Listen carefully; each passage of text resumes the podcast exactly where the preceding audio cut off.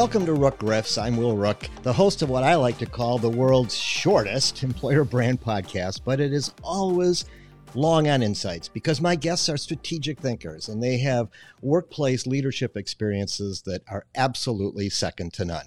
And today, I welcome the president of the NAHR, that's the National Academy of Human Resources, and the former Chief Human Resources Officer of Accenture. So, welcome, Jill Smart. Well, hello, Will, and thank you for having me. And I'm delighted to be here. And I feel very strongly about the topic that we're going to discuss. Well, this is interesting because this conversation today is about this 60 minute story called The Big Quit, which just ran. I think now YouTube, it has over like a million five views alone. But as soon as that ran, you were the first person that I wanted to text because I really wanted to hear what you had to add to that story. So, uh, if our listeners haven't seen the 60 Minute Pete's, they should certainly go back and take a look at it on YouTube. But if you can, Jill, tell us what would you add to that story today with all that's going on in this in this talent crisis?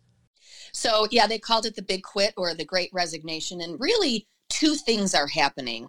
It is people that are quitting their jobs, but it's also about people who perhaps were laid off but aren't coming back I think the pandemic gave people the taste, the freedom, the empowerment to be not scared to try new things. Right. I think it, it opened their eyes and really a lot of reflection went on. So, not just because I'm not happy, I might be really happy, but it, it's kind of opened the door for people to go ahead and try new things. And many, many people don't want to give that up. And, and I take it that you feel some of these changes are going to be long term. I absolutely do. I think there are some downsides to full remote. And not everybody really sees that.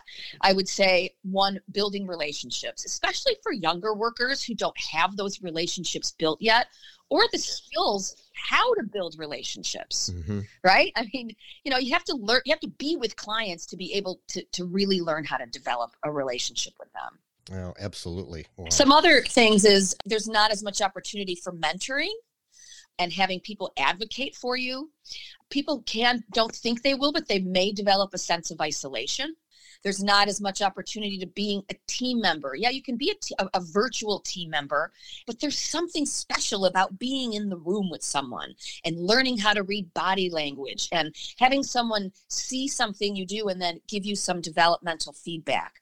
So I'd say the last thing on that is around social and professional networks. So the NAHR is actually doing some work with the Society for Industrial and Organizational Psychology on diversity, equity, and inclusion. And one of our work streams is about how people of color, and there's research on this, right, tend to have fewer professional networks and fewer even social professional networks.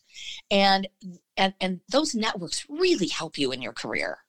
And without those, um, and it's so hard to build those if you're not, you know, physically with groups. So I, I worry about the full remote, but I truly believe in the hybrid. You know, it's interesting. I think we both have kids in the age range of 20s and 30s. How do you feel this is going to affect them? Yeah. So I have two children, a 29 year old and a 24 year old. And my son, who's a 24 year old, you know, really likes the remote working and he did intern at a company and so he did have a, a, summer of being in person. But he's not missing you know the in person yet. And i spend a lot of time talking to kids his age. I spend a lot of time uh, i volunteer at the university of illinois. And they really like this freedom. They really like it. And you know i tell them i do worry about all the things that i just mentioned that they'll miss and I think the wisest thing the employers can do really is to force a hybrid so that they can get some of these development op- opportunities that they're not getting, you know, sitting in their apartments alone. Yeah. Wow. Great comments. Um, finally, let me ask this question. If there's one piece of advice that you could share with the business leaders in our audience as they try to uh, plan for this pandemic workplace of the future, what, what would that advice be? Well, one thing that I feel very, very strongly and passionate about is employee wellness.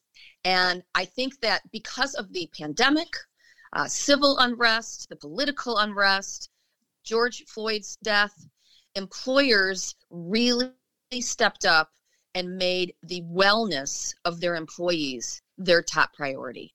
And I mean their physical wellness and their mental wellness. And there have been dialogues, really open dialogues that have not taken place in the uh, workplace before that have taken place and are taking place. And I think it's so important that employers don't drop that priority, don't put it down lower on their list when we finally do get to our new normal, whatever that might be. I think it's really, really critical to maintain that focus on their wellness, maintain the open dialogue. And I think employees also need to play a part in making sure that that doesn't go away. And that sure isn't just an HR thing anymore, is it? No, it definitely is not. Yeah, I think that's one of the biggest takeaways. Jill, your your insights are terrific. Um, can our audience learn a little bit more about uh, NAHR? Where where might they go to find out more about the National Academy of Human Resources? There's a website. You can just Google us and find our website, um, nationalacademyhr.org and there's a listing of all of our programs and research and scholarships and other opportunities on there. It lists who all the terrific fellows are, and they're all willing to give back in, in any way they can to our profession. Oh, well, thank you so much for your time today. Uh, I think we learned so much. Um, we'll talk to you again, and, and thanks so much for being part of our podcast. Thank you very much.